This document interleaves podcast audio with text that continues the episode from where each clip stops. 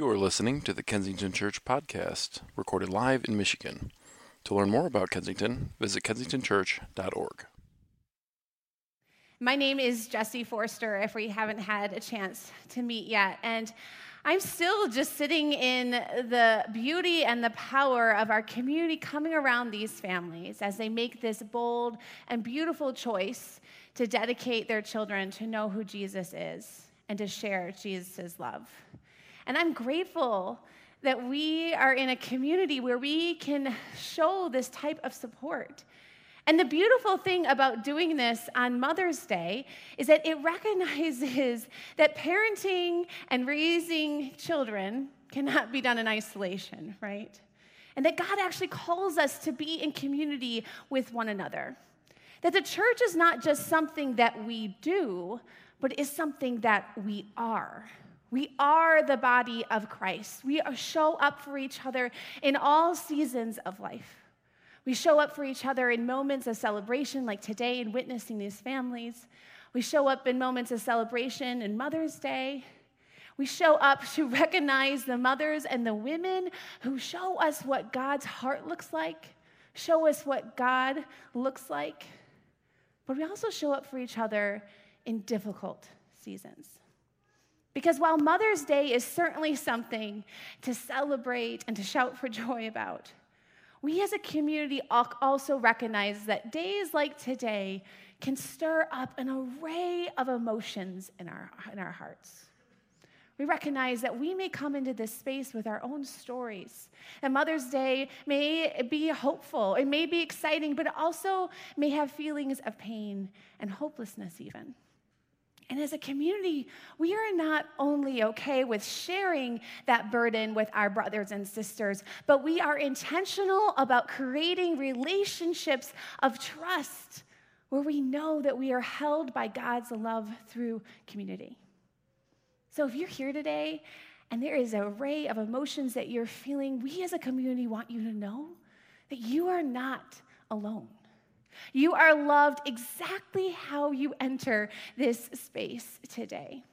You are loved by us, and you are loved by God who is present here and now. And today we're continuing our series called Moments of Success. And last week, Joel walked us through this idea of contentment. And today we're going to talk about what it looks like to live in the moment. What is the beauty of experiencing joy now? Why this is difficult, but also why it is absolutely essential, for it'll give us a life of gratitude and generosity and wholeness and community. But before we dive in the message, I'd love to invite our ushers forward to receive our offering. You know, if you call Kensington home, this is an opportunity for us to come together to say, we believe in sharing God's love throughout our community, locally and even globally. And so there are a number of different ways that you can give, and the options are up on the screens here. My family and I, we give through the app, and that's an easy way, but there's also ushers have bags that we can pass around. So while we do that, will you all just pray with me as well? Father God, I thank you so much for this opportunity for us to celebrate these families, celebrate these beautiful children, to celebrate the women and moms in our lives. And Lord, I pray that today as we hear your word on what it is to experience joy now, that you help us just to have our hearts and our minds open to what you have for us today, both as individuals, but also as a community. And I lift these prayers in Jesus' name, amen. So a few weeks ago, I had one of those moments. You know those moments when you think to yourself, oh, when this season is over, then things will be so much easier. So if we haven't had a chance to meet yet or meet my family, my husband Neil and I have three little kids. We have two newly 6-year-old twins and then a 3-year-old daughter named Claire. And a couple weeks ago, it was your average Wednesday. I had ran over to the other side of town to pick Claire up from daycare and then raced back home to meet the bus before my 6-year-old twins get off of the bus. It's a negotiation of after-school snacks, what they can have, what they can't have. there's chaos going on, and you know, we're managing it. I'm trying to get dinner ready. You know, if you've been in that season of life, you know that feeling. And so it's a balmy 48 degrees outside. So my northern Michigan kids want to go outside and play in the backyard. So I send them out in the backyard, and I'm finishing something up inside. So I think I was finishing getting my shoes on and getting dinner in the oven. And then I walk outside, and my children bombard me with these bubble toys they received from their grandparents for their birthdays. And they want to play with bubbles. And so I sit down in this cardboard box, which they make so difficult to open. And I'm sitting on our back porch steps trying to figure it out, and also doing the AA battery calculation in my head. Do I have enough batteries that these kids aren't fighting over these toys? And I was sitting there, and my 3-year-old daughter, Claire, is standing a little bit away from me. And she starts saying, "Mom, Mom, Mom, Mom." Now, Claire is in the stage where mom is her favorite word. She says it all the time. So you will excuse me if I stayed focused on what I was doing and didn't immediately look up. But then she walks closer to me, and her moms start to become more of like a scream, a type of scream where you know as a parent something is really wrong. So I drop the cardboard box, and I'm looking at her, and I put my hands on her shoulders. I'm saying, "Sweetie, what's wrong? Are you okay? What's wrong?" And I can't see. She didn't fall in. I couldn't see what was going on. And she's turning her head, and as she turns her head, I see in her temple a bee stinger sticking out. I know, poor baby had been stung by a bee. So I grab her, I run inside, I open up the freezer, I grab an open bag of frozen corn because that felt like the best choice in that moment. And we go and we sit on the couch, and I'm calming her down, telling her it's okay. And like 2 minutes later, our other daughter, our 6-year-old Cora, is in the other room, and she starts screaming, "Bee! Bee! Bee!" And I drop the corn all over the couch. I put Claire down. I walk into the other room, and there's another bee in there. So what do? I take my shoe off, and I take care of the bee. I'm sorry, I love honeybees, but I did not have the time in that moment to decipher what this was. So she stops crying, and Claire's okay. She's calming down, and I look around at my life in that moment, the chaos in that moment. There's discarded snack remnants on the table. Dinner is almost halfway done. There's laundry piles, which maybe they're clean, maybe they're dirty. We don't really even know at this point. And this thought rumbles into my head. When they are older, then it will be so much less chaotic. When then? When then? When I get out of school, then I'll be free. When I make more money, then I won't need to worry anymore. When the kids are out of the house, then finally I will have some peace. When I'm married, then I will be fulfilled. We all do it. We all use the hope of the future to escape the reality of our present. And we do this not just as adults, but this habit begins when we are kids, right? Claire, the 3-year-old, we call her the wannabe triplet because she cannot wait until she's old enough to do the things that her older siblings do. We can all relate to that feeling. My 6-year-old Cora, she always says, "When I'm older, then I'll get to do everything that I want." I laugh at that one. That's a good one. But we do this, and as we become adults, this habit ingrains itself into our heart. As things get more difficult, more challenging, we start this habit of almost subconsciously wishing away every stage, of looking forward to the next thing, the future thing, as if it is the answer to everything that is wrong and difficult in the current season.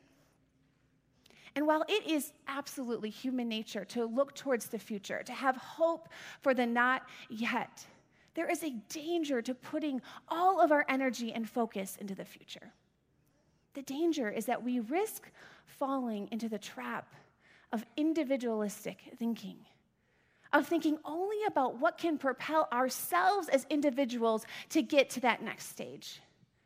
I've done this in many periods of my life where I have looked towards my own personal success and I've only looked toward the future. And during those seasons, my heart, it loses its way, because what ends up happening is I close my hands and I close my heart to anything that deters me from what I need to do to get to that future.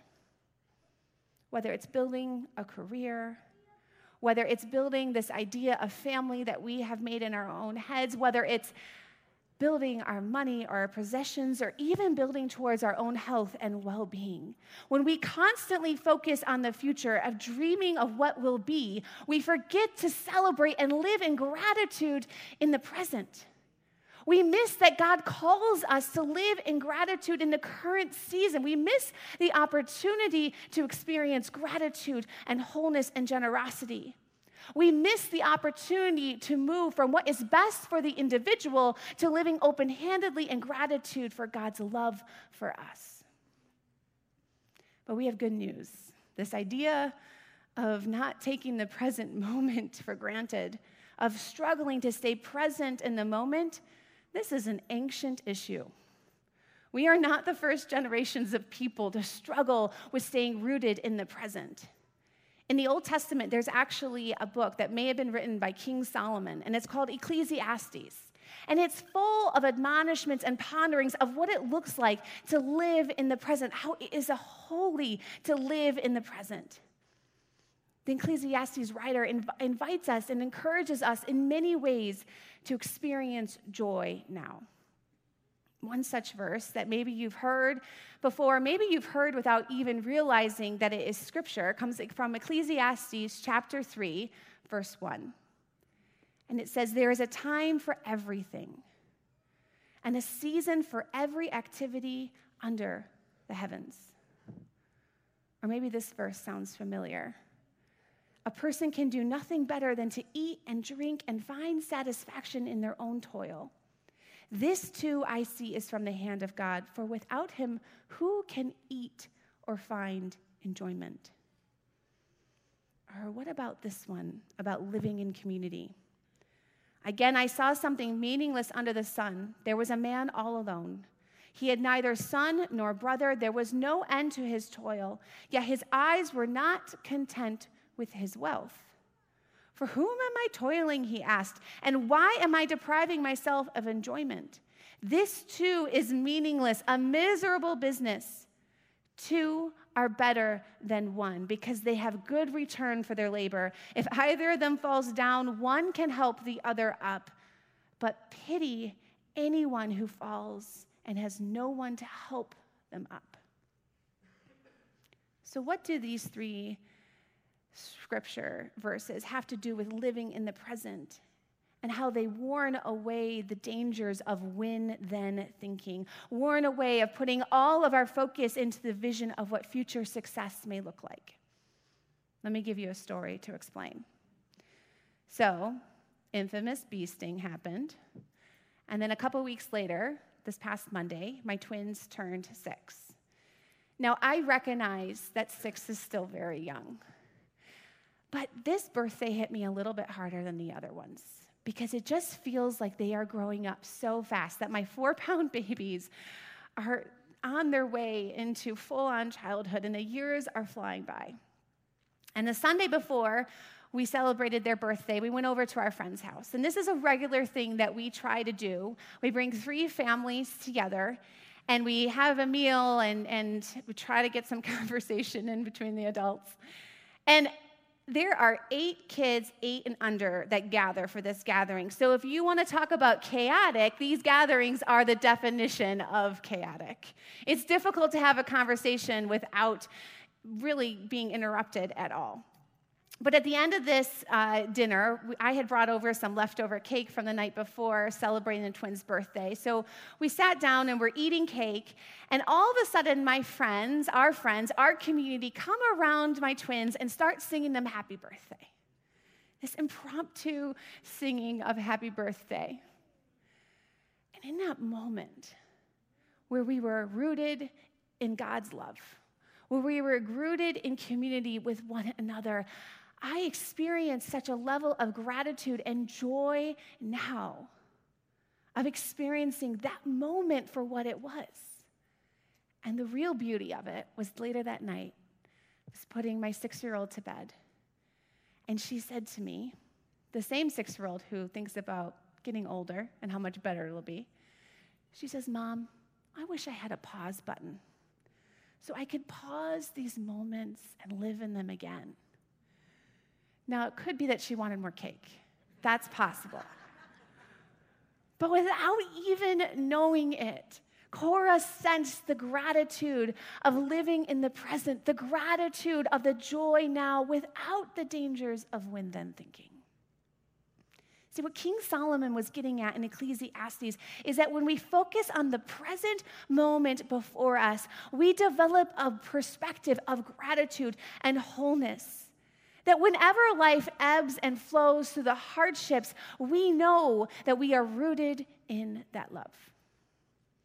Let's look at it from a different perspective to understand the dangers of when-then thinking, the dangers of putting all of our hope into the future. So during Jesus' ministry, he used parables to tell stories to people before him to help them understand and help us understand his word and his teachings even better. And there's one parable that Jesus told. It's documented in Luke's gospel. And the parable goes like this. There was a rich man, a rich farmer, and he one year had an incredible harvest. The harvest was so good, he actually had extra from his harvest. But the rich man had a problem. Because his harvest was so good, he couldn't fit everything in his barns. So what is he to do? He decides that he's going to tear down his barns and build newer ones, build bigger ones, so that he can store all of this grain, this harvest that he has. And then he thinks to himself, this is a very good idea because I'm going to hold all of this grain for myself so that someday I will be able to enjoy it. And it says in verse 19, this is the farmer speaking to himself, "And I'll say to myself, you have plenty of grain laid up for many years. Now in the future, you can take life easy, eat, drink, and be merry." But as Jesus tells the story, what this man does not know is that he does not have many years to enjoy. And in fact, he'll pass away that very night. So what's the point that Jesus was trying to make in this moment? How is Jesus warning us of the dangers of when-then thinking? You see, in this parable, the rich man begins his when-then thinking with a scarcity mindset. His barns are already full. He has the surplus harvest, but his mindset is that he has to keep it to himself. He has a mindset that there's limited resources, and so what I have to hold tight. So he makes this choice to live in scarcity instead of living in gratitude and abundance, and he hoards it. And this is such an easy pattern to fall into. We need to be careful. I need to be careful of my judgment of this rich man because it is so easy to think about the future, that we have to work towards the future, and then therefore we have to hold the resources that we have to ourselves in the present. And just like the farmer in his when-then thinking feeds into a scarcity mindset, we begin to think that we can never have enough in the present. And so we build, and we build, and we store our harvest, and no matter how much we are building towards, no matter how much we are growing, we feel like there is never enough. And this desire continues to build inside of us, and it becomes a habit, just as the pattern of the rich farmer built into. It became a habit for him. My guess is he had probably had surplus harvest in the past. And so this habit of building into his own stores, building into his own harvest, it never filled him up.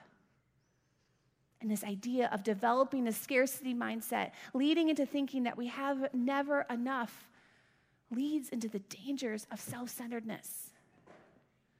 The rich farmer in this story, there is no discussion about somebody else in this parable. The rich farmer was thinking about what he needed. The dangers of when-then thinking, of constantly looking to the future, is it fuels us to look towards self-centeredness. Just like the rich farmer, encouraging himself to hold on to his own resources, to hold on to his own energy, to hold on to his own time. And he closed his fists to anything else so that he can get to that next season when he can finally enjoy it. And the dangers of this thinking is it leads to individualism. Individualism is the idea of looking to our own interests to the exclusion of others, of looking to what we need to succeed, what this rich farmer needs to succeed so that he can propel himself forward. That you cannot trust others, you cannot trust community, but you must protect your own interests. Individualism is the opposite of what Jesus calls us into. See, I believe that Jesus shared this parable partially to share with us the dangers of when-then thinking and the dangers of individualism. The dangers that when we hold all of our resources, our time, and because we're only looking towards the future, it leads us to a life devoid of joy, a life devoid of love, a life devoid of community. It leads to death. Maybe not actual physical death, but the death of the joy that God invites us into. A joy of living in the present, fulfilled by God's love, his love that is present for us in all circumstances. So what's the antidote? What's the antidote to when-then thinking? What leads us away from constantly striving for the future? What helps us to be rooted in the present? What helps us experience joy now? The first antidote is gratitude. 1 Thessalonians chapter 5, verses 16 and 18. Rejoice always, pray continually, give thanks in all circumstances, for this is God's will for you in Christ Jesus. Give thanks in all circumstances. When Paul wrote this to the Thessalonians, he didn't say give thanks when the future is looking really good. He wrote in the present tense, give thanks in all circumstances. What are you thankful for? Seriously, take a moment. Think about what you're thankful for. I'm thankful that I'm standing here. I'm thankful that I had a warm bed to sleep in last night. I am thankful for this community.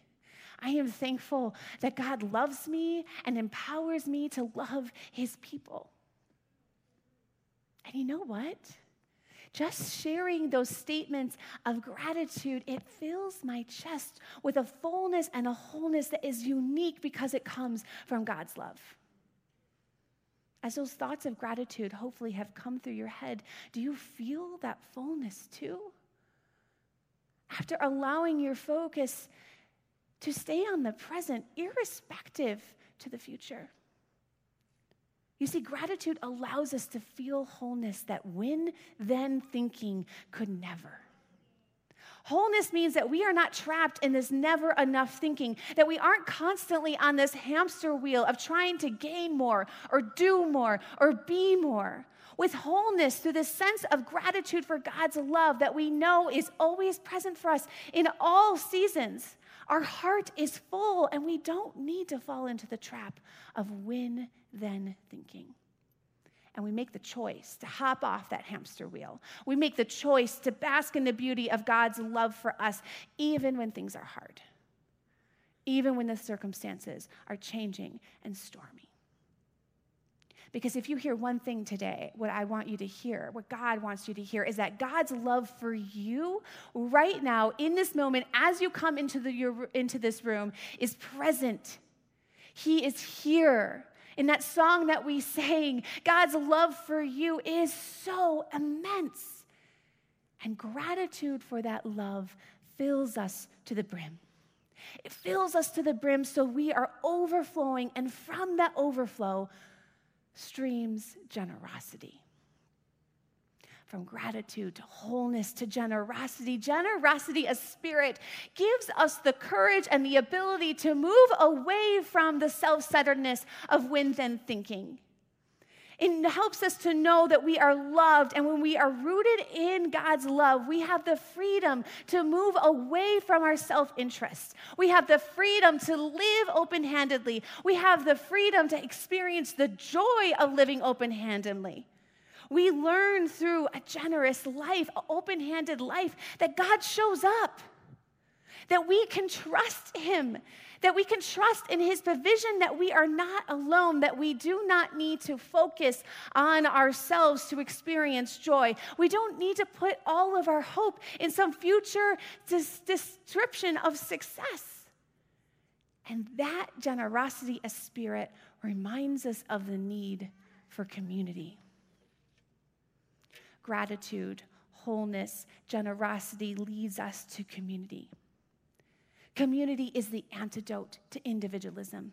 Community is what God calls us to live in, because in community, we can tangibly see that we are not alone. In community, we don't need to strive for some distant future or fall into the trap of win-then thinking, because we can feel and know the love and the joy in the here and now, that we can support each other, that we're intentional about holding each other, that we do not look to our own self-interest to the exclusion of others, but in fact, God reminds us that we are better together. We are better when our arms are linked in community and love, and we experience that joy and gratitude in the present, because God loves us, and his love overflows from us into others. And these antidotes to win-then thinking, these antidotes rooted in God's love, we make the choice to practice them. The win-then thinking, it doesn't go away overnight as much as we wished it would. The temptation to use the future to escape our current reality is still there, but the more we practice, the more we rooted and we become. Practicing gratitude and wholeness and generosity and community rooted in God's love, we see the beauty and the joy now, and these practices, they feed into each other, and it becomes a cycle. When we remain in God's love, we remain in gratitude, wholeness, generosity, and community, that the fear-based, scarcity mindset of the win-then future, it has no room in this cycle. And only God's endless, deep, abiding love, that then we experience joy now. Because God's love is there. In all circumstances and everything. We are rooted in the present moment. We are rooted in love. We are rooted in gratitude. We are rooted in generosity, and we are rooted in community. And this community, this campus, it is building into the cycle of joy now. I don't know about you, but I feel it in my bones. Watching these families dedicate their children to know Jesus, watching this community come around those families, stretching our arms out and praying and saying, we are here. Watching the baptisms a couple of weeks ago, that joy was indescribable. It was beautiful.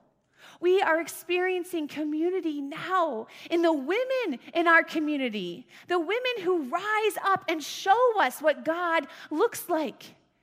In our mid-eats that we do, in our K-Kids, in our youth ministry, joy now in the here and present in this community and focusing on the present, it is here. And it's also here in this incredible initiative for Hope Water Project. I know Joel gave us this update earlier, but I am blown away by how our community is coming together to make this bold choice to pivot from something that is familiar and that we know to instead commit to raising money for 2 wells. What did he say? $54,000 for 2 wells? That is an incredibly bold choice for us to make together as a community. And I have the privilege of knowing personally the impact that these wells will have on communities in Kenya for the Pokot.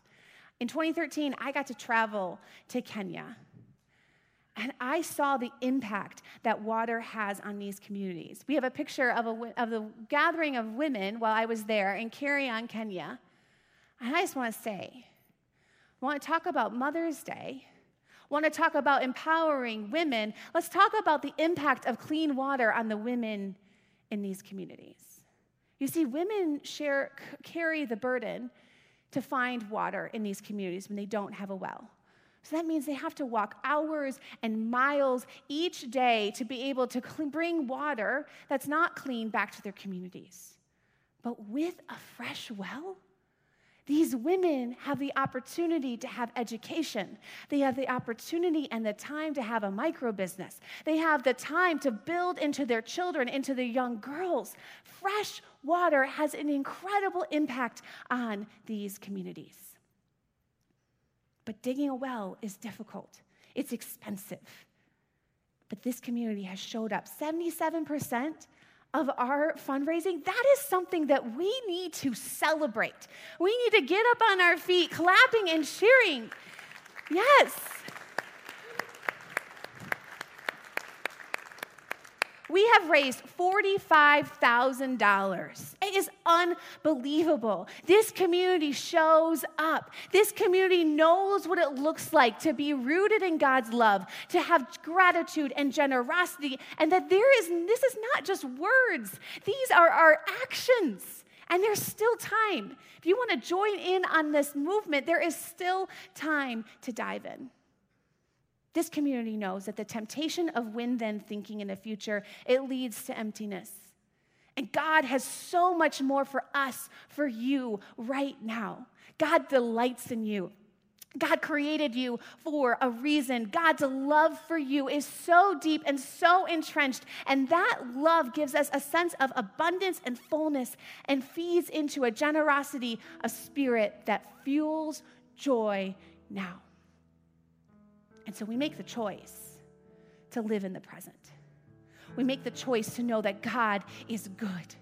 God is love. God's love fuels us and fills us, and we lift our voices in gratitude together, knowing that there is wholeness and richness in our community here and now. There is joy in the here and now. Pray with me. Father God, I thank you so much for your spirit and how it is so here, God, that you are building joy right here and now through your love. And God, I pray that today as we leave this space, Lord, that we continue to focus our hearts on how you are loving us and how we can trust that love. We can trust that love to extend in gratitude, generosity, wholeness, and community. God, we praise you, we thank you, and we lift our hearts up in gratitude. In Jesus' name, amen.